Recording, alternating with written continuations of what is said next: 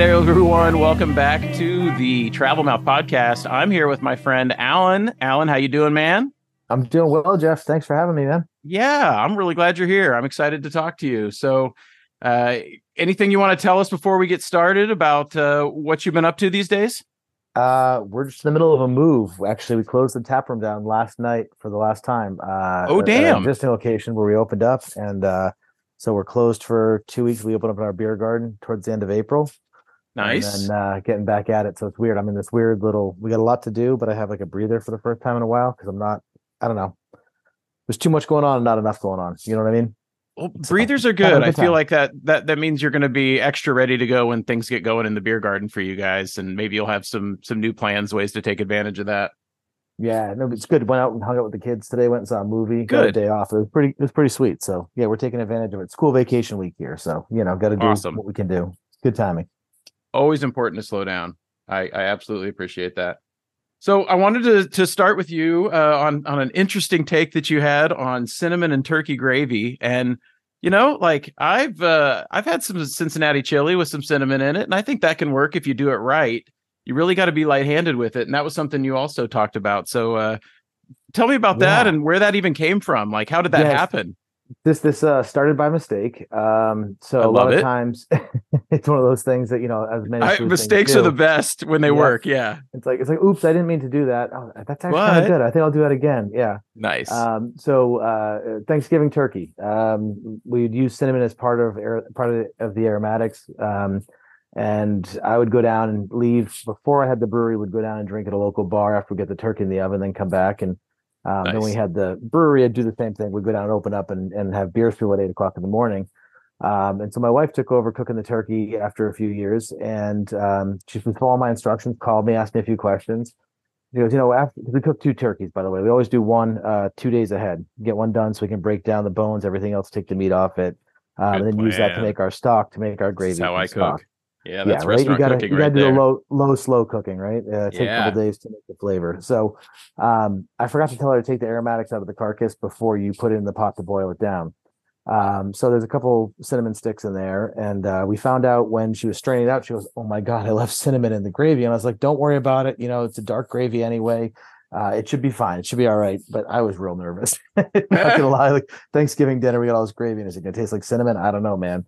Um, so we didn't tell anybody, and uh, we had it out there, and everyone's like, "Oh, this gravy's so great this year," you know, and everyone's complimenting the, the gravy. We didn't tell anybody with cinnamon in it, but uh, ever since then, we started putting a little bit of cinnamon in it if there's a, a, a chance, just if it's a dark gravy, a beef gravy, a turkey gravy, uh, something you make not on the lighter side, but you know you can really kind of get a rich dark flavor. Cinnamon's just a nice little pop to it. You know, you can take over. Yeah. Um, uh, I don't know. A lot of we like an herb an herby gravy anyway, right? So uh like to kind of get some aromatics in there if we can. And I don't know, cinnamon's just a nice, it's rich, it's warm, and around the holidays. I wouldn't do it in the summer, you know, but between that Thanksgiving, Christmas time, it's just a nice, I don't know, feels right.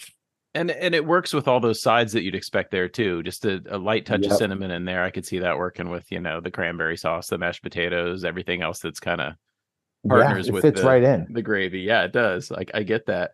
I could and and I know people put nutmeg or just a slight touch of nutmeg in their gravy sometimes too. So I could see how that would even kind of play Yep. along a little bit Yep, too. similar. So, Some Yeah. a little, you know, little spice note, not not a lot, you know, just enough just to give you a little, just a little character. I would definitely try this, and I I plan to now. I'll, I'll call it secret cinnamon though, and I won't tell anyone. right? You know, we'll do it with real dark gravy. If you can get a real nice, rich, dark, dark, dark brown, uh, you know, I don't think it would work great in a, a kind of, you know, the off Uh, the shelf the- looking the lighter, you know what I yeah, mean? exactly, Yeah, You yeah. don't want one of those white gravies. I would agree. Yeah, and Yeah. and same thing if you want to do secret cinnamon the beer, it would need to be a darker beer, like a, Yeah, a double brown. cinnamon's so tough, so tough in beer. It's so tough. It is. I would agree. Yeah, we we we did we've done a couple, and either you don't taste it, and you get just kind of a little there's a little kind of mouthfeel to it, or a little you know, a little like a character, like a warming character, or you taste too much of it, and it kind of gets earthy, and and I don't know, it just it gets weird real fast. I did. I did a beer where I actually like looked up the cinnamon blend. That uh, what's the oh, what's the uh, cinnamon roll place in the mall? Uh, Cinnabon. oh, I looked oh, up. yeah, I looked yep. up their proprietary blend, what it's supposed to be, and I ordered those three cinnamons and created a that cinnamon blend and used it in a beer, and it worked pretty well, actually. I must say. It- actually, that's the beer- best one I ever did. Uh, hmm. I know it was a sour. I'm not Yep. remembering exactly what we did with it though. I think Yeah, it was some kind of sour dessert beer. It was like a fruited. Okay. Yeah, it was one of the Scully series, and I think it was like a cinnamon pear. I believe. I'd, Okay. I'd have to look it up. Ooh, I like that. Yep. Yeah. Yeah, we've done it in sours more than I've done a couple stouts, but we did a um um uh gin barrel aged Belgian golden strong ale with peaches and Ceylon cinnamon, and it's it's gorgeous. It's like a winter sangria. We did that with uh with a couple other breweries. Some friends of ours We'll be doing this ongoing cocktail inspired, but not cocktail beer thing. I don't want to Yeah. say it's a Manhattan or say it's a this or say it's a, it just it's it's uh you know inspired by loosely. Yeah, and I- I did ones like that too, where it's like I know those flavors work, and I know that the challenge is going to be to balance them and actually make them all show up. And it's like challenge accepted. I want to try to ring something, even if it's not, you know, that cocktail. It's it's reminiscent of those flavors, and I I always enjoyed making cocktail inspired stuff too. And then also blurring the lines between beer and cocktails, like yeah, asking people to step over. Oh, I only really drink cocktails, but have you tried this Manhattan inspired beer? It's pretty good. right right yeah we're starting to when you get good spirit barrels you can have some fun or even some good wine barrels we're trying to do some lower alcohol high like high grape ratio um eno beers this year know, that's my goal to to play around with That's fun stuff. I, I really, again, yeah, blurring the lines. I just love that. I feel like beer has so much more to do than it's done so far, and and I think those kind of hybrid beers and cocktail inspired beers are are great ways to kind of take it in new directions that that aren't necessarily dumping the cookie aisle or the cereal aisle into the uh, fermenter. Which is those are okay too but yeah there's some great stuff going on in the the, the There are. It's more just- nuanced it's- more nuanced Oh, side I- of the aisle I just feel like that direction is being explored thoroughly, and I would love to see. I would love to see some new directions uh, get fleshed Yeah. out a little more. Yeah. is all. I'm just waiting on that grape nut beer you know general mills has been hitting pretty hard but post hasn't come to represent yet Grape nuts are so good. There are some malts that to me, yeah, man, there are some malts that to me just taste and smell like grape nuts, and those are some of my favorites. Like I love a good, you know, like low C malt, um, right just do you, because it tastes like grape nuts. Yeah, do you like do you like grape grape nut custard i have to ask that question Oh, absolutely. And, Oh, and that's kind of how I was interviewed introduced to eating. Like even I don't like the texture of things like yogurt and custard yep in yep. general. i'm with you just there adding some weird. like yeah but just adding some like uh grape nuts or even wheat germ was something i had tried Yep. too same kind of thing just adds that just enough yeah I textural difference I hate the texture. I love the taste though. So it's one of those like I like bread pudding too, but you gotta get it. I, don't, I like it firmer than than than soggier. You know. yeah Oh man. Yeah. Yeah. me too Sorry, I had to ask I- that question. That just makes me think. no of, that's you a great up question Grape nut custard. I don't know who eats that these days, but i have like, had uh, it i have had it. Yeah my dad always had grape nuts around and actually his combo i think raisin bran's got a shout out earlier Uh, his combo was raisin bran and grape nuts. Ooh, he would just combine the two and that's yeah that was pretty much breakfast for and that was always available to me as well so Yeah, I ate a still get a grape nut custard ice cream every year at the uh, ice cream stand, at least one. So yeah, it's good. Love it. well, let's talk. Let's talk a minute about something that we both appreciate quite a bit, which is Belgian frites with mayo. oh and man, and where Oh. where you gained that appreciation? Like, where did you first have it? Um, so I've never actually had proper, proper, proper Belgian. frites. Sure, but had 'em in somebody the making States. them, yeah. Yeah, I've had them in the states. Um, I don't know where I would have first had them, but I can tell you some Okay. of the best places I've had them. Yeah, please. Um, I- have a, a standout memory at um, La Trappe in San Francisco. Um, being down there in the kind of basement Belgian bar they had, uh, having moules frites and getting to drink um, some fun beers with the owner there. We drank, uh, I think that was the first time I had uh, West 12 as well. Um, but just getting like proper, proper frites, well fried um, with mayo, and then having them as a side to to mussels was just uh, an experience for me that was awesome. Um, and then searching for those closer to home because I'd had them out there. Um, there's a place, the public house near us, which does uh, a, a Belgian kind of an older Belgian style beer hall. I hate to say their menu probably doesn't have a ton of Belgian stuff on it anymore. Maybe it's coming back, but um, that was the spot in, in college and afterwards where we used to go and hang out, and they had absolutely standout uh, uh, frites as well. And then um, I started making them at home, trying to chase that, you know, chase that. How do I get down this? And oh, we- good. I've done this too. we make them. We make them all right at home, you know. But they're not. They're not. They don't stand up to the outside world, but they're they're pretty good.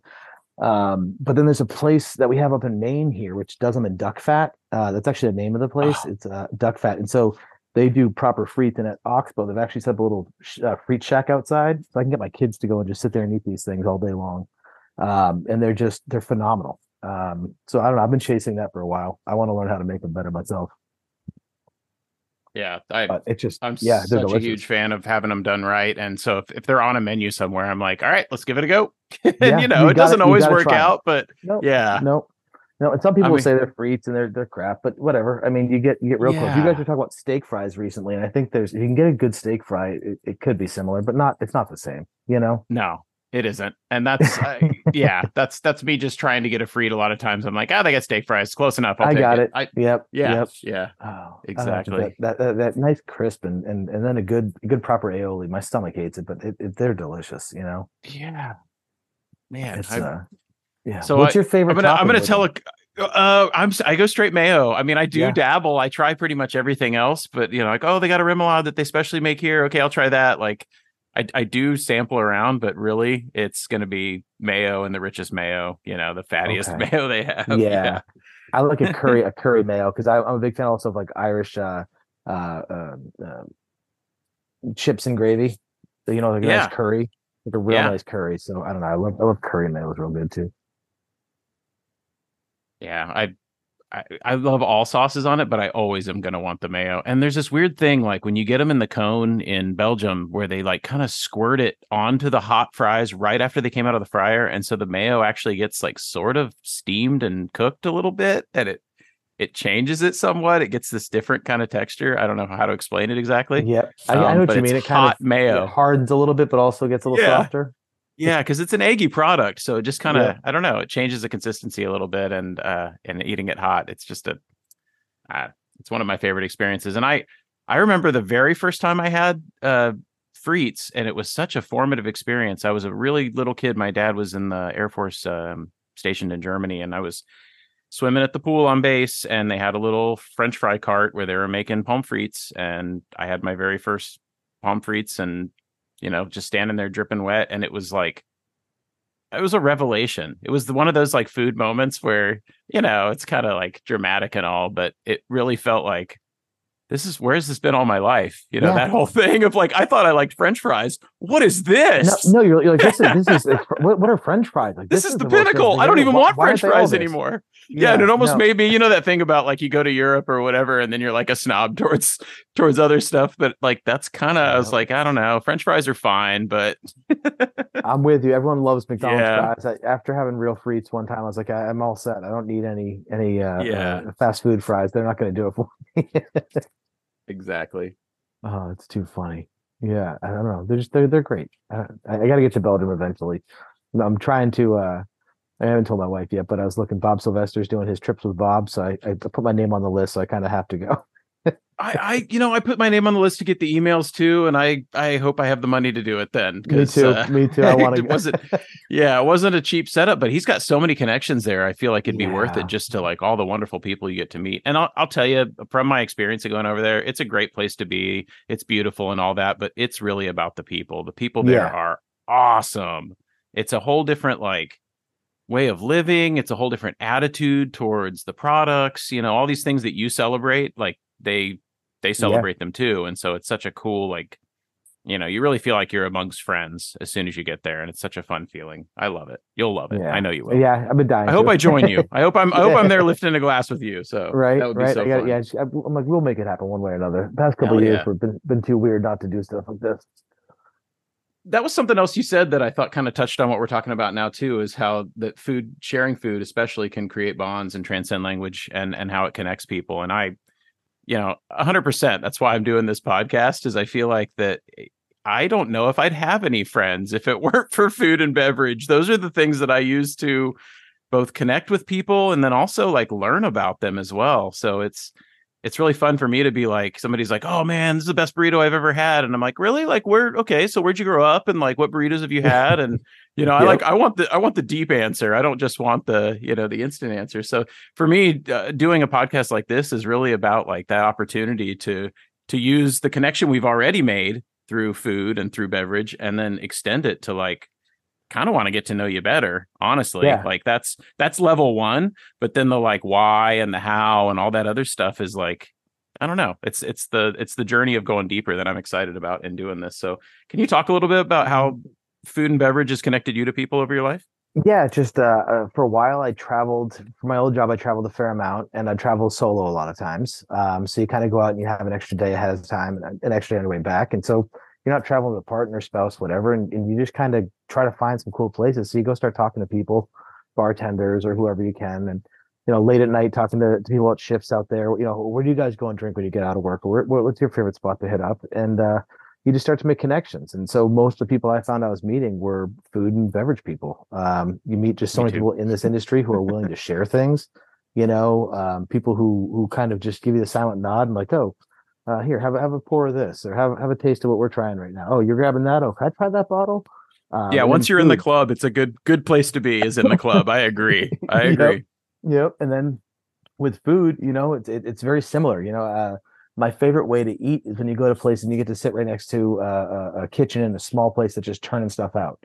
And uh, you know, guys are sitting there, they're kind of looking at you, watching them cook and stuff like that, and uh, they'll have a conversation with you, throw you a little appetizer, throw you this, that, start chatting with you. Well, then you end up having drinks with them after work. You know what I mean? You end up hanging out with those guys later on, and so you start talking about food and talking more and more. And I don't know, it's just it's it's there's so many memories and so much emotion tied to food for all of us, but we're always learning from one another. So it's a, a, anytime you meet people who are interested in the same things, it's just it's exciting. And you kind of go down that rabbit hole and you realize you can spend hours and hours talking to people you never met before about the best burger you ever had, or oh, you like biscuits? Well, here, you ever been to this place, or how do you make them? You know, and just go down, go down that rabbit hole. You know, um, and and it continues online because when a lot of us couldn't travel and see each other, all of these groups online that kind of at least I'm interested in that, that popped up are the fermented food groups and the bread groups mm-hmm. and the mm-hmm. pizza groups and um, it's all the beer and food stuff and and the same people are having those conversations offline online and, and so you you make friends with people you've never met before then you travel somewhere and go oh shit i'm gonna be in chicago let me let me see if uh, ryan's available well ryan's available let's grab a beer and you finally get to meet some of these people too so i don't know just it's a, a people around food tend to be really willing to share ideas and share thoughts and because they're excited about the same stuff and i don't know i guess that's probably the same no matter what what I, what things you're into, right? So I guess gamers are yeah. probably the same way with each other. But for me, it's food and, and and beer, and those are the people who I've met. And um, I don't know, it just it just it's always great experiences. It's it's about creating community and then landing in the community, you know, that you want to that fits you and your personality. And if, if it sounds like you're probably a generous person who also likes to share and you know it's like you you've kind of landed in a community that fits you as a person and then yeah. you get to benefit from that because you're a generous person who likes to create and share and and you know give ideas and even help others then maybe uh, you're going to get those same things back from the community you're you're you're a community builder yeah I, I, maybe yeah i don't know i just i love the idea of, of of sharing things with people especially if you can make something for someone you know um there's something about that feeling, right? If it's if you're a musician, it's making music to give to someone or art, food, definitely just sharing something that comes from you to give to somebody. There's something rewarding about that, and seeing them enjoy it. You don't get to do that a lot of times, and so if you're sharing food with people or sharing drink with people, it's kind of it, it's nice to see that, you know. I completely agree. I it's it's funny because like if I meet somebody and they'll say, "Oh, you know, I eat whatever. I, I just eat the same thing all the time," and I'm not that. It's like, "Oh no, um, so what, like, what do you like to drink?" And like, "Oh, I just drink like White Claws," and I'm like, "Oh no, um, okay, I keep trying, I keep trying. I'm, uh, yeah. what bands are you into? What bands?" Oh, just right? whatever's on the radio. Oh, darn. Um, yeah. I don't know if we're gonna be friends. well, hold on. Are you interested in trying some stuff? Let me, yeah. pour you a bunch yeah, of things real quick and see if I can on. open your mind. Yeah, yeah. Old school games.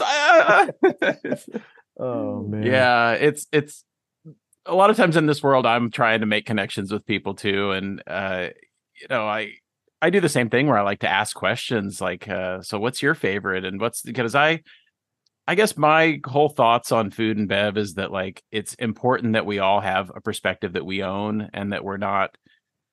I I I it's why I don't like hype so much is because I feel yeah. like it's a lot of times letting other people make decisions for them and they're not owning their own perspective and their own decisions and I I love that in food and beverage I can say that this is my favorite bourbon and I don't really care if you don't like it or not. Like right? this is the bourbon I like to buy.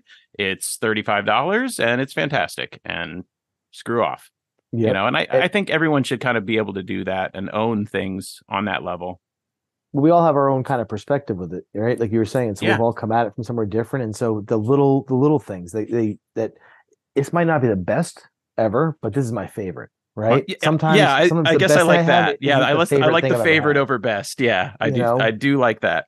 um just because i don't know there's things that are more comforting right? Like i've had i've had a better version but this is my favorite version. I want this is what i want to go for you know? Yeah, uh, because sometimes you're not looking for that over the top experience you're looking for the comfort or you're looking for the um like, yeah no the comfort i guess really right? It's a lot of times you're looking for just that that feeling the nostalgia the the the atmosphere that, that it's creating I'll, I'll tie it to lambic and what I kind of search for in the lambics I really like and the gueuze blends I really like is I really like a, a minerality and that's kind of personal to me. I find that a lot of drinkers don't like it when I do blinds and and I taste them with other people side by side.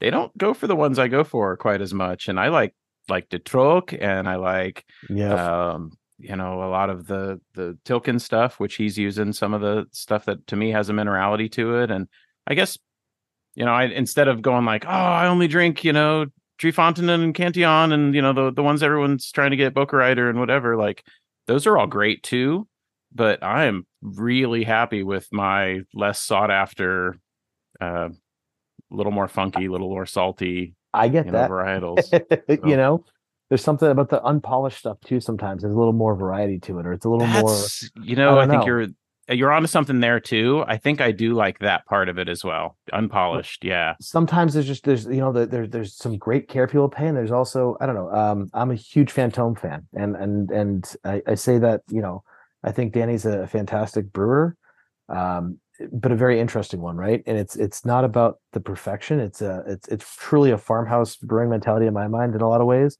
but sometimes you'll hit on excellence and sometimes you'll hit you, you'll miss a little bit Yep. um but when it's excellent it just it takes you somewhere different and it's it just i don't know it, it lets you experience the beer in a different way or the product in a different way you know um I completely Yeah. agree with that. I I I find both him and his product fascinating for that reason. Uh, I really do. I think it's such an adventure. Like every bottle is like, what's it gonna be? It's so Yep. fun. And I've had some, just like you, I've had some excellent bottles, and I've had some question marks. But either way, it's always uh, it's a, an adventure, and I, I, gotta- really appreciate him for that. i got to share this just two quick Fantôme experiences but one was out in oh there's, this place called Freakin' Frog it used to be on the unlv campus right at the edge of it in vegas okay, And one of the first times I went out there for work, I was like, I just gotta find some decent beer. And it was the only place around. It was like a 20 minute cab ride from uh, the strip to get out there. Mhm. And it was this cool spot. They had a, a bottle room you could walk into the cellar and kind of pick out your bottles and bring them out. And there's just this solo bottle of Fantôme with a light behind it. And you could just see through the green bottle and it looked clear. And no markings, no labels at all. But that has the Fantôme cork. And I was like, I I have to buy that beer. I don't know what it is. the Uh, ultra but I- I- mystery. I have That's how they should that. actually be sold. Is just with no label. right? I have to buy beer. I talked to the bartender. I was like, "Can I have that beer?" And they're like, "Oh, we don't know what it is. We can't sell it to you." And I was like, "Well, you only have like four of them listed in the book here." I'm like, well, "I'll just pay for the most expensive one." I don't. I don't think that's what it is, but I'll just. I don't care. I'll just pay for that one. He's like, "Well, I, I really can't do it. Whatever." And he ended up calling his man, his manager or the boss or whoever, or the owner, and they let him sell it for the most expensive price. Like, yeah, we don't know what it is either. So I think I bought it for like sixty five bucks, and it was phenomenal. Wow. It was this Wow. light strawberry effervescent, like it just it was amazing. But to this day, we still don't know what Fantôme it is. I've I've drank pretty much every Fantôme out there except for a lot of the Santes and stuff, and uh, Never had that one again. I haven't had that one. That's so cool. but it was like, oh, it was so Well, great. good on you for like seizing the moment. Like, you know, instead of passing it up and never knowing, now you've at least loved and lost, right? right? Yeah, and you're like, well, I have. That's that beer. so It's like, great. just in my Fantôme, like in my Fantôme book, right? That's the that's like the highlight of it all. You know, there's there's also the time I painted a, a, a hotel ceiling, um, with a well iced bottle. Um, but uh, that's a Oh, yeah. different story. You know. Yeah, I've had a few of those too. Oh, yeah, but I love Dany's beers. They're just fun and they're but there's that rustic side, right? Like when I cook now, I started I used to be really, really, you know, let's get in, and really kind of fine chop everything, make sure everything's perfect. And now it's like, let's just rustic chop this and and kind of get to the heart of what we're trying to do, which is the flavor, you know, and and, and kind of take a different approach now. So I don't know. Yeah. He's he, he's been uh, an inspiration for a long time. And then when I heard stories directly from friends of mine that have worked with him, I was just like, yeah, he's just as magical of a Willy Wonka as I thought he was.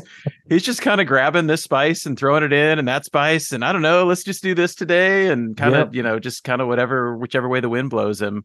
And yep. uh, it's evident in what he does. And I, I find his variation to be quite interesting. So I, I do as well.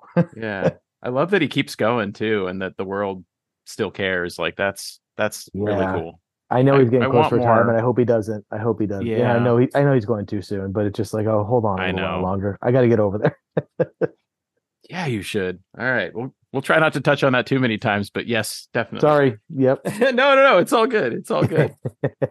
so you know, you mentioned a couple things when I had asked about uh, food allergies or food issues um, that you're you're dealing with uh, both some allergies and uh, uh diverticulitis as well. Do you mind talking about that? Oh yeah, that was that was rough. Um, that's mostly better now, but it kind of led me down a weird path of I actually eat way less healthy now, and and my intestines do way better. So that's a whole odd thing that happens. But um, yeah, I, I had never I understood that portion of it. I've had people explain to me what that was, but I didn't know that you had to to get away from less processed whole foods. Yeah, you don't for everybody. Um, okay. Uh, but for, I will say for me and for what I've gone through, it's been uh, uh I went back and forth on a low residue diet so many times. Yeah, it, it yeah. turns out that uh, you know anything that's raw vegetables that has any high fiber content to it just absolutely just wrecks me. Okay. Um, which um, I don't know. There was a period when I was a lot lighter and looked a lot better, uh, ate a lot less, but um, where I ate you know healthy raw raw raw stuff and and you know was eating like raw cashew butter bars for breakfast to make sure I got my protein in the morning, whatever. You know, just low calorie and and, and kind of these weird foods. Anyway, I shopped at Whole Foods a lot back then. Yeah. and uh um, thought I was really healthy and doing really well. And I kept having stomach challenges. And for five years off and on, I kept going through bouts of diverticulitis. And mm. so I'd I'd go to the hospital and I'd end up and they'd say, Oh, you're too young, you can't have that. Or, you know, my doctor would oh. kind of shrug it off. And um, I went back and forth for a while, and a couple times I was diagnosed with diverticulitis. Other times they wouldn't give me scans because they were afraid. Oh, you know, too many CT scans really isn't good for you. And it's like, oh, it's frustrating. You know, you get a lot of stuff that happens, especially when uh, it started when I was in my my late twenties, and um, mm-hmm.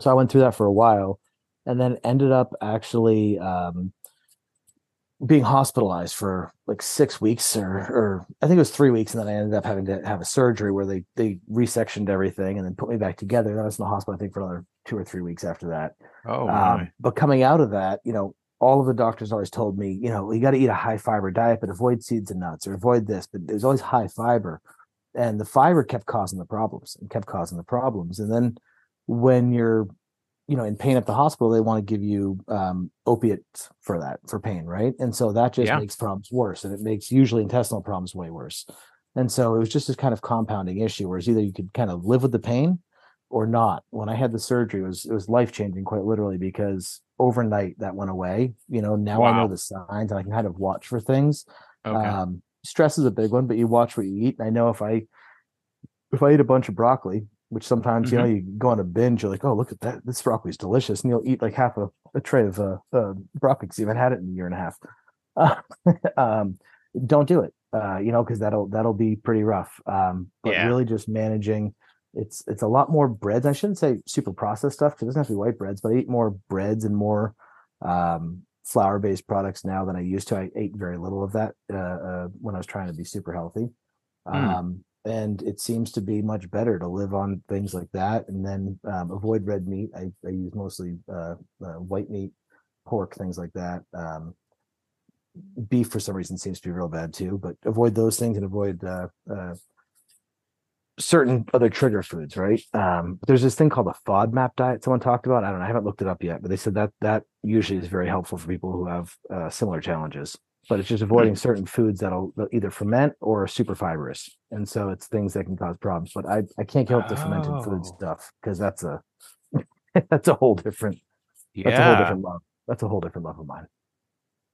Huh. So it's kind of messed up. Um, but it's uh, uh I learned a lot about it. It's a I know now they're talking about it more, but 10 years ago, oh, you know, people your age don't have that. Now you see here all the time um, you know, more and more people in their 20s are are, are having colorectal issues. Um, and and has the science or or the medication or anything progressed since your initial, you know, bouts with it in your 20s? Or are they still kind of no? because I haven't just followed as it lost as, as, they were? Okay. Okay. Yeah, I, I had my surgeries and kind of Sure. learned that the doctors are great. My scans are great, but there was a lot of unknowns. So I just kind of, you know, go with the flow at this point. Yeah. Um, so it's kind of weird, you know, but uh, I don't know. I You- feel bad for anybody who has that, to but it's- personally it's good manage to it. through. Yeah. Yeah, yeah. So you know, I don't feel bad for myself. It's it's things we go through, but uh, I do feel bad for anyone who's going through that, and and especially if you have a, a medical professional telling you, "Oh, you know, you're too young for that," whatever. Uh, you know, advocate for yourself if you can. Absolutely.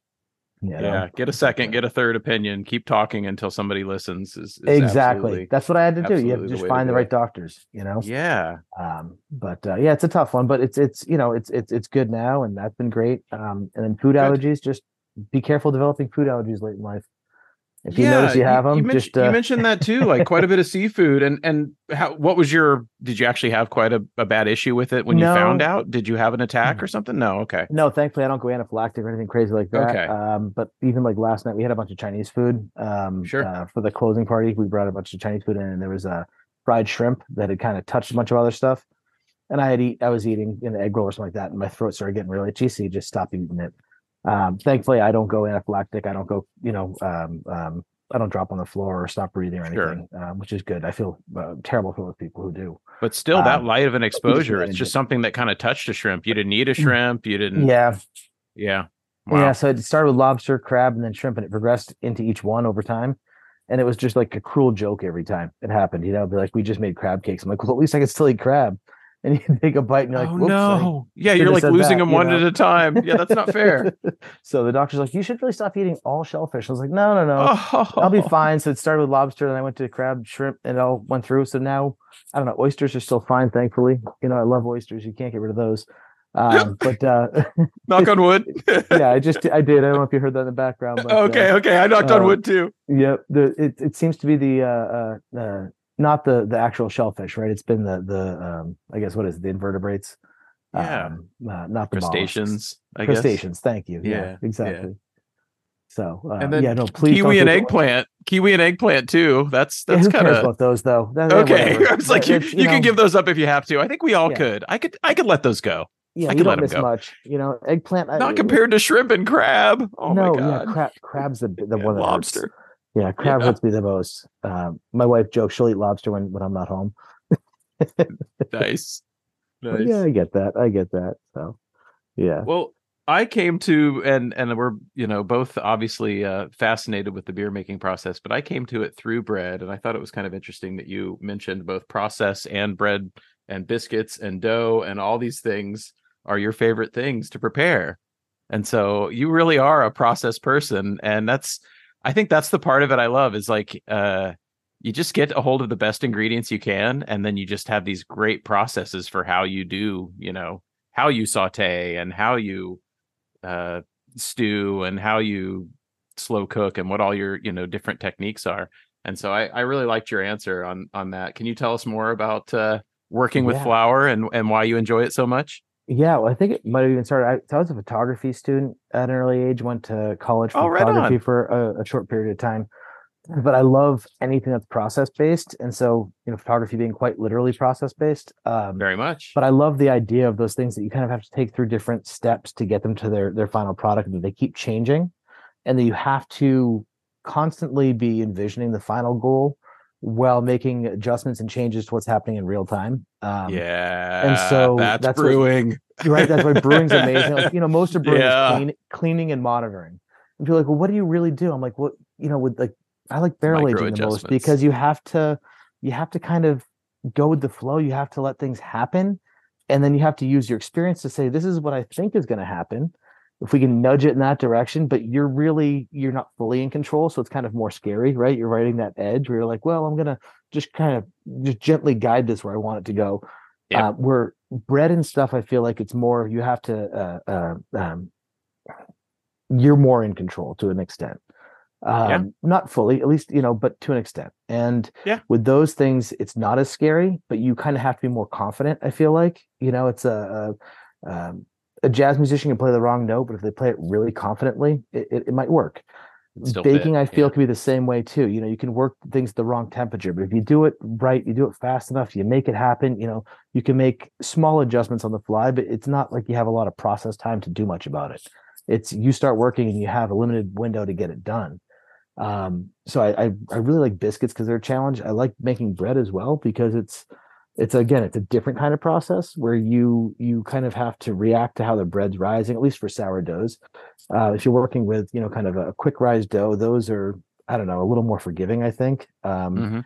i- i- that you can kind of make a lot of things happen just by bumping the temperature up for a short period of time and still get a nice rise or or whatever you need. Um, but i think with each of those different processes you kind of have to like rely on your experience your intuition and then let things kind of follow their own course and and the first few times you do it it's so frustrating because you're going to screw up so bad or maybe you might do really well that first time which is the worst thing for you because Uh, yeah, then the you'll second chase third, it. fourth, yeah, like, you'll know that you can pull it off. Yeah, yeah, I've done wrong? It's that. perfect. You're like, oh, it was it was just. I've had weather. some real weather, first time you know? successes. Yeah. Yeah. that I was My like, oh man. First time sourdough, uh, like 15 years ago, perfect. Like it was beautiful. And then every other loaf for like three years sucked. And then I bought the tartine book and I did this and I did that. And I was trying to study. It's like it was one of those things you have to unlearn everything you've learned. You've analyzed too It's much and you just it's the golf swing. Up. Yep. Yeah. Yep. Oh. it's the golf swing. You had this one perfectly Yep. straight, you know, right down Yep. the middle at the uh at the shooting range, and then that never happens again. yep yep so i don't know but it's just like chasing that but i love the idea of the of these just kind of anything that you have to take from one thing and it's something totally different and it's fully your responsibility to to model it through all of those steps but you're you're only so much in the driver's seat you know and i love that i, I don't know it's something I, I i was never a potter but i could i could see myself doing that right like where you're just trying to be perfect about it and that one little misstep could throw it all off or it could be beautiful you don't know Yeah. Yeah. um you know they they they have a little more patience and and and ability to watch their things fall apart though i think Uh, um, there's a there's a certain level of uh in in the barrel aging process that I always felt like was kind of partnering with nature where I was a partner with the wood, I was a partner with the environment, I was a partner with the weather. Um I was a partner with everybody that was in that space that was contributing their microbes to that environment. Yep. And to me that was like, you know, there's some trust there. You've you've created this you've created this painting now you're going to put it outside in a public space and let Mhm. whatever happens to it happen to it. And yep. I I at first was scared of that and then i started to embrace it and and fall in love with it and really appreciate the challenge that the variations of that environment and those conditions you know the product that that created became very special to me because i felt like it was like a product of trust. It was something that i had uh, essentially let go of and then collect it again which i thought was pretty cool. Yeah yeah. No I, I that that's a beautiful way to put it too. It's just uh yeah there's something something magical. So you mentioned that you're a fan of a, a certain hamburger that I have had many, many of, which is a Dave's Double uh, from Wendy's. And I kind of want to hear you describe why you like it and see if you touch on any of the reasons why I, I'm a fan as well. So what, what is it about the Dave's Double that you go for? so I generally, uh, you heard me say earlier, I generally don't do red beef, uh, red meat. Yeah, Um, uh, yeah. so, but if I'm going to, there's a few times you'll splurge. You know, again, there's things you'll do. Um, Doesn't uh, that maybe make it even a little more special though? It does. Well, that's why. I was like, Okay. hey, so, so Because I'm someone's like, getting that "Hey, way too, where I don't do it quite as often as I used to, and now they're even more special and more delicious. Yep. But somebody says like, oh, we're going to Burger King or we're going here, we're going there. I'm I'm rare to be like, oh, you know what? Yeah, I got to get something. You know, um, I just maybe maybe a Whopper, like, but I got to be in just the right mood. Um, McDonald's, their burgers don't generally entice me at all. That's a, a, a just filler if you need to put something down. Mhm. Um, their chicken sandwiches, on the other hand, are pretty good. Um, Yeah. but with with Wendy's, I don't know. Every once in a while, my son gets the Baconator, which is just insane. I don't know how he eats it, um, but it looks good. Um, I, I used to when they first came out. I was a fan, but I've I've tried to revisit it, and yeah, You, Yeah. you can't go back home on that one. It just looks like a lot. I mean, I'm, I'm guessing It is a salty lot. bacon too. You know, that's not a nice It bacon. is. It's a so I'd rather have a nice thick cut slice if I'm going to have it, right? Um, yeah, it's but, the uh, crispy Dave's-. Yeah, Dave Dave's double man. I don't know. It's it's something about it's like almost like two smack burgers, right? Two smack patties Yep. with a little bit of mayo, a little bit of lettuce. It's not too much of anything, um, but they hit all the toppings without being that kind of McDonald's mustard heavy, um, you know, kind of flabby topping. Yep. And uh, uh, Burger King's toppings, uh, something about their mayo I really don't like. Um, uh, on the Whopper as much, but Dave's just it's it's it's good. It's a good bun. Um, it's a good amount of meat. I, I- like the square patties too. Uh, there's a weird thing about eating the corners of that patty before you eat the rest of the burger. Okay, you, um, you've now hit on everything. Okay, yeah, I don't know. There's, it's just it's the you, you nailed all my double. reasons. It's just the yeah. So I, I really feel like the ratio is the is the winner, and that was kind of the first thing you touched on. There's there's a real ratio thing going on there where Yeah. they've got that like meat to bun to toppings to uh to condiments. It's all just right, and it's obviously been very well researched because I've had a lot of them, like I said earlier, and they all ring that ratio really well. I've always felt like. yeah they hit the the the the, the singles don't. It's just there's there's not enough meat on there. There's a lot of No, topping the, to the double the double hits the ratio it's, it's sure. just right. Yeah, like I said, Yeah. it reminds me of it's it's a, a fast food uh, uh, smash burger in my mind, without you know a little fancier. It's got a little more toppings on it, but it's something with that. I love the double patty when they're thin like that. I do too. Wow. Yeah, Yeah. I, I, Especially you get a little crisp on them. They leave them on there a little. I don't know. You got to leave them on a little extra long, but So tell me about this Swedish cookie that I do not know about. Uh, and I'm going to try to say it. I'm going to go with uh, pepparkakor. Pepper peppercocker. Help me yeah. out. Okay, So, yeah. Uh, uh, and how no, did you come to know about this cookie? So I'm from a, uh, a Swedish family, but as I find out as I get older, a lot of my Swedish things that I know about, uh, it's like most of our history. It's a, it's not always quite right. So sometimes the, the words are wrong. So who knows? Sure. I've been told this is peppercocker. It's um Yeah. uh, essentially like a really thin. It's a, a thin spice cookie, um, and they're just they're like a molasses spice cookie with a little bit of orange peel. Um, I Oh. don't know because I haven't made them. My mom makes them, and so I haven't dared to try and take her recipe and make it uh, myself ever. And I've never looked into it. It's just you know let her make those. Um, but they're just like the perfect crisp cookie. I love a, a really crisp cookie. Are they super thin? like, do they do they fall really flat when they're baking? Oh, pretty thin. Okay. Yeah, so well, I mean, it's like baking a sugar cookie. You got to roll it real thin and have a real good Yeah. dough, and work pretty quick with it. Um, Okay. But they're just if if they're thin enough and and they're just perfect. 'cause you have two of those, a little bit of glögg, uh, which is spiced molded wine. Um, Mm. on a nice cold day, there's just something about it. and I love cooking. I could Cooking's see how they would complement each other, like with all the baking spices. I'm sure. And the Yeah. orange. Oh, that sounds really nice. And if you like a molasses cookie or like a ginger type cookie, but it's a little richer than both of those. Um, yeah. it's not like super you know molasses cookies can get a little kind of cloying and a little like licoricey even without the the black strap Yeah. um it, it, this doesn't have that much right but there's just enough there it's like a warm a warming spice character and they're just they're delicious i don't know i, I love a good crunch too and I'm going to be Um, searching for them now. I wonder if there's maybe a Swedish bakery. I'm I'll I'll get on Google and see if there's somebody in, in Seattle maybe that's making them because I really want to. I definitely want to be- try this. and i find i don't know if, if they have them at ikea but sometimes they have them i have Uh, seen them there before Really, yeah we do have one IKEA in the entire state. I think it's down in Renton, uh, just a little south of Seattle. But yeah, I'm down that way. So yeah they, they may have them i don't know yeah they don't hold me to it but they might um, Well, so it's yeah all good. they're- I, they're- I never mind going to IKEA. I always think that's kind of a fun. It's like stepping It's- into a different country for a minute. it's a weird place to be sometimes It is. but uh yeah i don't know they're delicious you can find them anywhere you see them um that or any like any cardamom stuff i love all the swedish cardamom breads and um i don't know it's a really nice a really nice spice we use just a little bit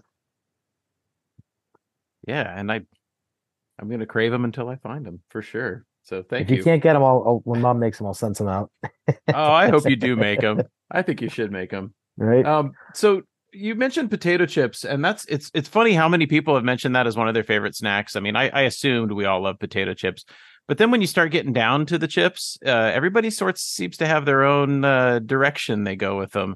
Do you have like a specific flavor that you seek out? Is there like one category of chip your there's your type of yeah, chip, or is there like one brand that maybe is like your brand, or what's what's going on with chips? it's tough because there's so many types of chips. It's um it's a very wide category. The category Um, has as gone you know. nuts. Yeah, so Yeah. I mean, it, it depends. There's there's there's there's all kinds of great chips out there. I mean, kettle. Yeah, I like a good kettle cooked chip. Um, I grew up with Cape Cod chips, but they're not my favorite at this point. But a good kettle cooked chip, I think, is is excellent, especially Oh, yeah. if you get kind of a, a maybe like a zesty, like a spicy dill pickle or a, a little like. I love that. That's the first. like- that's the first one you say. That is my favorite flavor right now for sure. Is a spicy dill because I was always a like a salt and vinegar chip was always kind of my thing, and then it was like oh, but with spice on it, like salt and vinegar spice, and then somebody did a, you know, which is pretty much that's what a spicy dill is. It's a salt, vinegar, it's close, a little less vinegar, spice. right? The powder Yeah, vinegar ratio is is. a bit lower, which is nice. It a is. more palatable. Um, I love salt yep. and vinegar too. and then they bring the dill into it, and Yep, it's just it's so a- good. That's such don't a know. good I don't know why they're they're great. Um, those are good. Um, Could be the ultimate flavor ones- of potato chip. oh, I gotta remember the company. They're down. They're out of Ohio. We got them at a at a rest stop, and, and that's that's honestly them. what I'm getting into are these regional brands. Like I'm finding some. I'll travel and find some regional brand of chip, and then try to look up how to get it. And then Yeah. oh, they ship. Okay, great. Yep, yep. So we got a case of these. I remember. I can't remember the name. Began with a G, but they had these um, horseradish cheddar chips that we got at a gas station. I was so hungover. We were we were out down with Branch and uh, my buddy Brett Smith at Branch and Bone, and he showed us a great time. Nice. And then driving down to Nashville after that, and um, I was having a rough day. Um, Waffle House didn't save me. Nothing was saving me. And um, Oh no! we stopped at a gas If station. Waffle, if Waffle House can't do it, uh oh. Exactly. Yeah, that it was it was tough. So we stopped and I just like my buddy goes into the store and I was like, I just need to get a Gatorade or something. I walked in, I was looking around. I just saw these chips and they looked punishing. I was like, cheddar and horseradish, like that's not what I should be eating right now. And so I grabbed the bag and I ate but half of it immediately. and it, it cured me. It was one of those like you just have to push. It's like uh, I have a few choices right now, but I'm stuck in a car. If I wasn't, I'd go for a run and uh, you know, make myself just hurt. Um, you know, Yeah. sometimes you just got to work through it, and uh, so you can come out on the Those- other side. Yeah, those got Um, you there somehow. They, they yeah, took you the on that chips were great. You know, it took a little while, but they they were, they were just they were delicious and abusive, and uh, it's like a nice crinkle cut, you know, like a, a gas station chip. I don't know. That- All kinds of chips are good. There's there's I- I'm not a I'm not a So you, you, you, yeah, you embrace the entire catalog. It sounds like, Yeah, but I, I like I like that you mentioned kettle early on, and then you mentioned uh, spicy dill pickle. Which I mean, come on, you're those are accepted answers here. Yeah, absolutely. You can't go wrong with that. It's a great combo. You can put them no, on a those sandwich. are such good you know flavors. what I mean? Like, oh my god, with a sandwich, totally, totally I with used to want to do. I used to want to open a sandwich shop when I was younger. I was like, I'll open a sandwich shop, and all of the sandwiches will have a different flavor or type of chip on the sandwich. And then I got older and realized how difficult that was going to be. Yes. It was like the worst idea ever because the more things you have to try and figure out. Yeah, so it's just like, well, that's a bad idea, but it would still taste great. You know, just love that I little crunch it's- on, a I sandwich. mean, it's it's maybe a bad idea for a business, but you're making me uh, come up with some good combinations in my head for some sandwiches I want to make here at home. That sounds Right? that sounds like fun. Start Next time I, I get a bag of chips, I'm going to be like, now what sandwich do I build around this? exactly, exactly. Have you seen the guy it. that does uh, sandwiches of history on? Uh, He's on everything. He's on Reels and YouTube and whatever. Um, so he has these old cookbooks that he pulls sandwiches of uh, from from the 1900s. I think even some late 1800s stuff. And he'll just pull up these crazy sandwiches. It's always like on buttered bread with tuna fish, and it's always just weird ingredients. and weird Always buttered bread during the recession. Always buttered bread. Yes, it always starts out with buttered bread if it's an old recipe. It's kind of funny. My Um, grandfather but did. he also- gross. Sorry, you go ahead. Yeah, he also uh, tastes chips. So he gets chips sent to him from all over the world, and he tastes chips on another one of his channels. And then he does this weird episode, and this kind of pertains to what I'm getting to when when you mentioned chips in a sandwich. He does a weird episode also called Will It Sandwich, where he takes the three chips that he reviewed that week and puts them in sandwiches on like buttered bread or something, and eats just just chips in a sandwich. Mhm. and then he announces whether or not it will sandwich and if he likes it he and and yeah anyway i just thought that was an interesting amazing. thing it reminds me of what you said and I i, I, had to- never even thought of that until i saw him doing that and i was like i guess okay i can see That's that working amazing. Yeah, there's a guy I used to work with uh, uh, in Boston. He was a, a I was on a moving crew for a little while, and Yeah. every day he'd get a loaf of bread, a thing of Kerrygold butter, and a couple bags of like little small bags of Tayto cheese and onion chips.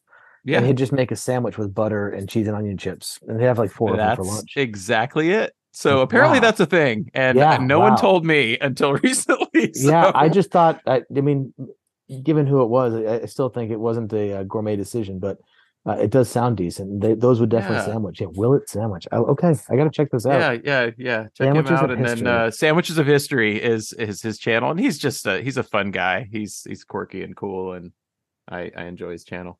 Um, I thought it was interesting. A couple of your answers mentioned uh, one was uh, Swiss fondue, and the other was the Welsh rarebit. Uh, so you're you're cheese sauce fan for sure.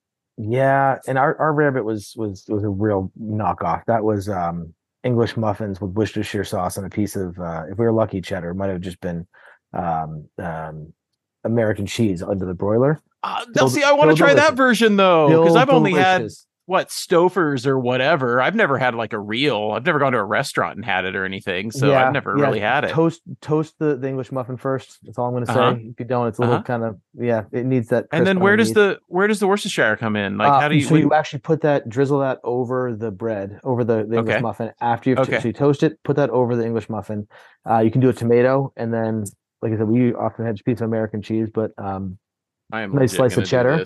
Nice slice of this, cheddar dude. over that underneath the broiler until it's bubbling and hot and See, it's delicious It's it, to me, nothing is weird when it's all products I actually really like. Like you just said a bunch of things that not only I like but I have. So Yep. you know, like, uh, yeah, I'm doing that. the that sounds Worcestershire is really nice with the cheddar it's a uh uh it just I don't know it it, it changes it right it, it adds that kind of umami salty little fish briny I don't know that that, Oh, that it. Worcestershire you know Yeah, I love it. Um, I'm I'm a fan, and I, yeah, I I don't even know if I connected that ever until recently. How much I love that and soy sauce, and then one day I was just like, oh, they're kind of okay. They're they're, they're, sort of living in the similar, same right? world. They're, they're, yeah. they live in the. and then I love fish sauce too. So Yep. it's like they're all kind of living in that same same realm Yeah. of funky and fermented and yeah. Yeah, I think then- that's and yeah, something too is that like once you get exposed to that level of complexity, you sort of crave it and and look for it in things. And so that's why I've yeah, I will always have those sauces around always. right. They'll dress anything up real quick. That's the other thing is it's, it's a bit of a hack. Yeah, and my burger sauce or whatever, I'm always pulling one of those two out because I just I I love the complexity that they had. Um, Yeah. You you also mentioned uh, something I have not had in years. Uh, a company. It's funny that we're going back to uh, social media again, but a company I find very entertaining on social media, and I wonder if you follow them. But you mentioned Minute Steaks, and I, I'm thinking you're talking about Steak-umms. Are you talking about Steak-umms? No, no, Oh, no. okay, um, okay. um, yeah. What are you no, I- talking about? What's a I did minute love- steak I- then? Steak-umms, I definitely make for myself back then. Minute steaks. Um, Okay. they used to sell them as minute steaks. It was basically just like real thin, crappy cuts of chuck that were pounded out with a meat tenderizer. and oh, sold okay. as sold as minute steaks or or chuck steak sometimes. And it was basically just a steak that literally it would take like three minutes to cook because it was pounded so thin, and it'd just be these really tough, crappy cuts of meat. Just the, the cheapest um, thing they could possibly call a steak, more or less. Exactly, and and Yeah. to get them at the you know there wasn't a lot of money for for for for dinner. There's those Oh, steaks would be, at the, would be at right. It would be at the end of the uh the butcher. But you want some red meat? Here you go. And um, so my mom wouldn't make them at home. It would cook them at home, but you'd usually just buy them already pounded out like that. Um, if not, would just buy you know some cheaper cuts and then just beat the hell out of them. Um, and was then it just straight into a buttered pan or, Yep, or any, yep, any right flour buttered involved? pan. Nope, Okay. straight into a buttered Okay. pan. Um, just you know, hard sear on both sides, um, and then serve them with ketchup. With You know, ketchup. there we Um, go. uh, Give me a they- shot of Worcestershire in my ketchup and we'll, we'll, we'll be all right there. So I don't do it. I, ketchup and I are a little different these days. I still like ketchup for certain things, but that's mostly eggs, um, or potatoes. But uh, uh, you know, they have like potatoes for breakfast or whatever. Yeah, Um, yeah. But uh, uh, uh, I wouldn't put on steak at this point. But it was it was just it made sense. It was a good thing. It was kind of like um, uh, a fancy burger, right? Like it was it was more steak than burger, but it was pounded out to a point where it's almost ground, you know, and uh, they cook real quick. And uh, that was we had a lot of those, you know, um, those meals. They were great. The the thing you said about ketchup there reminds me of uh, and steak reminds me of uh, a kind of a, a saying that I think is sort of a polarizing thing um, about how you know people get upset about people putting ketchup on their steaks, and my whole thing is always like, well, it's it's their steak. Like, why does it matter? Like, Yeah.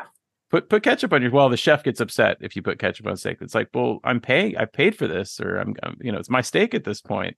Like, why does You it matter? Can't I just throw it? job cooking it? Yeah, can I just throw it on the floor? Like if I want to, or can I just throw it in the trash? Like I'll pay for Yeah. another one. Like I, that's my opinion on stuff. People would ask me about that, like with some of the beer releases we had. You know, people were mixing it with this, or they'd send me a photo of, oh, we, you know, we put hot sauce in it or whatever. And Yeah. I was always like, hey, it's your beer, man. Like Do what Yeah. you're gonna do.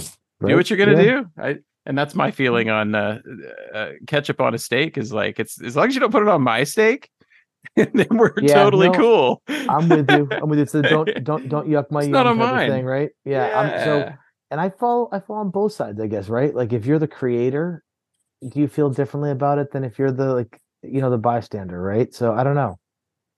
I don't know where I sit on that. I got to think about that one later. I, I, I, I have this, it, and, I, and the, where I come to on that is that I have this feeling that like everything I've ever made, you know, they, they use the word ephemeral for art that's like going to go away quickly, but yeah. like in the perspective of, you know, I'm not making bronze sculptures that are going to be around for 200 years. I make beer and I make food and I make things that are, you know, either gone that day Yeah. or maybe gone in six months, maybe gone in two years, whatever. But Yeah. no, it makes like, sense. yeah and I, and in that time i just want people to enjoy it however they choose to enjoy it so that i can have the, the the greatest impact i can and honestly like i don't need other people to feel the same way i do that's just how i feel about my creations and so that's my ketchup on steak mentality is like yeah dude put ketchup on my steak or on your steak just don't put ketchup on my steak and we're good Yeah. I like that view. That's a good view. You know, yeah that's great. it, it helps me accept i think part of it was coping with you know like letting go i think we talked about this a little earlier partnering with nature and kind of letting go of your creations a little bit that final let go is you know to the to the customer to the to the patron hopefully you can look at them that way um Yeah. but but at that point you have to kind of accept that it's their product to interpret how they want i had somebody told me they hated one of my beers um and then explained to me later in the same uh, conversation that they drank it uh, hot in their car, um, just like after after it had been buried in there for like six months or something. Yep. And I was like, well, I mean, okay, I mean that's unfortunate that you improperly stored it and then you didn't even chill it down, and you know I was kind of, and then it was like, well, I mean, again, I have to come back to that was him putting ketchup on a steak, I guess. And, Yeah. Uh, sorry you had that too. experience, but but please take some uh, responsibility for what you did. Yeah. Yeah. No, that that's yeah. I don't know. That's uh, uh I'd still be frustrated that he let it, he let I was. beat up in the car. I Yeah, was. Yeah. I No, but think my get like, first how can you, my like, first three four when it's on years of brewing were were all about like frustration and lack of education and and I I really did reach this plateau of like acceptance and just kind of came to peace with it and I don't know it was sort of I think it was an ego thing I think I even had to get over myself a little bit. I get that. Yeah, I probably gotta So. get there. Uh, whatever we all do. We all keep no, we all building that do, right? ego It's- up shoot It's uh, it, no, no, it's one of those things, right? Where it's like, yeah, like, I don't know. It, I like to control the the the, and we can't, right? You put it out to retail, it's out. Somebody Yep. buys it and takes it home, and I, I, I like to control it down to the point of, you know, I want I want to sit there and, and make sure it gets in the right glass and and you know what I mean. It's in a clean glass and and get a good head on it and everything else. So yeah, I don't know. It's a tough one because you don't control the presentation at that point. It's, you don't control anything about it. So if somebody wants to, yeah, make a black and tan with your lambic, you don't really have a No, it's theirs anything you can uh, to make it it, to make a slushy with it. Yeah, to to put it in their slushy machine and add fruit juice and, and sugar. You know, I, I Yeah. have I have this sick people were dream where doing I want to get a I want to get a slushy machine and and make take some of our our finer wild ales and do some silly stuff with them just because. I have this dream about it. I haven't done And it yet, I- I keep thinking about it. I have an affinity for that for some weird reason. I love that level of irreverence, and I it's it, to me again. It shows ownership, like it's you like taking full ownership of it. I, I love that kind of stuff and perspective and sense of humor. Um, I, I did a, a thing one time at a beer fest where we did uh, lambic beer pong, where we played uh, beer pong but with lambic. We didn't Mhm. put, and everyone worries that we're like, you put actual lambic in the cups. No, we didn't do that. we just put water in the cups, but it was Yeah, super fun, and everyone got beer in the upset about us doing it. adult. Yeah. no, just water.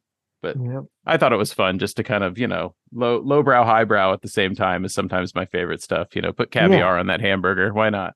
Oh, sure. Why not? That that's a great idea. You know. Oh, I love it. Yeah. Well, Allen, thank you so much for joining me, man. This has been super fun, and I feel like again, like we talked about, that we were able to align on more levels than than just the food and beverage, and that you know we kind of saw some common ground on some philosophy stuff too, and I I really dig on that, man. So thank you so much for talking to me. Thank you, Jeff, for having me, man. It's been awesome, Yeah. and uh, yeah, I, I really appreciate it. I wanted to give you a chance if there's anything you wanted to plug, if anybody can go to see what you're up to these days or find out about when that uh, beer garden will be opening up. Yeah, um, amariestomb.com. That's our website. Uh, and Right everything on. social media at Amory's Tomb. Um, we're really bad at, at social media and keeping news out there just because I'd rather be in the brew house um, and uh, uh, than than on my phone. But um, you could check it out. Uh, we'll be doing food again hopefully soon in the beer garden. I can't wait to start our food program up. But I'm not gonna lie, it's nice to take a break for uh, a little bit here. Um, spending too many too many days cooking. Um, but it's uh, uh, it's it's great. We'll have everything back in the beer garden in a few weeks. We'll be doing an opening our market as well, and then hopefully our tap room will be reopening in a few months. We don't have a timeline on that yet, but uh, come see us outside and uh, yeah, check it out. Right on, man. Well, I look forward to talking to you again. And again, just thanks for coming on and talking to me. It's been great. I enjoyed it. I hope you did too.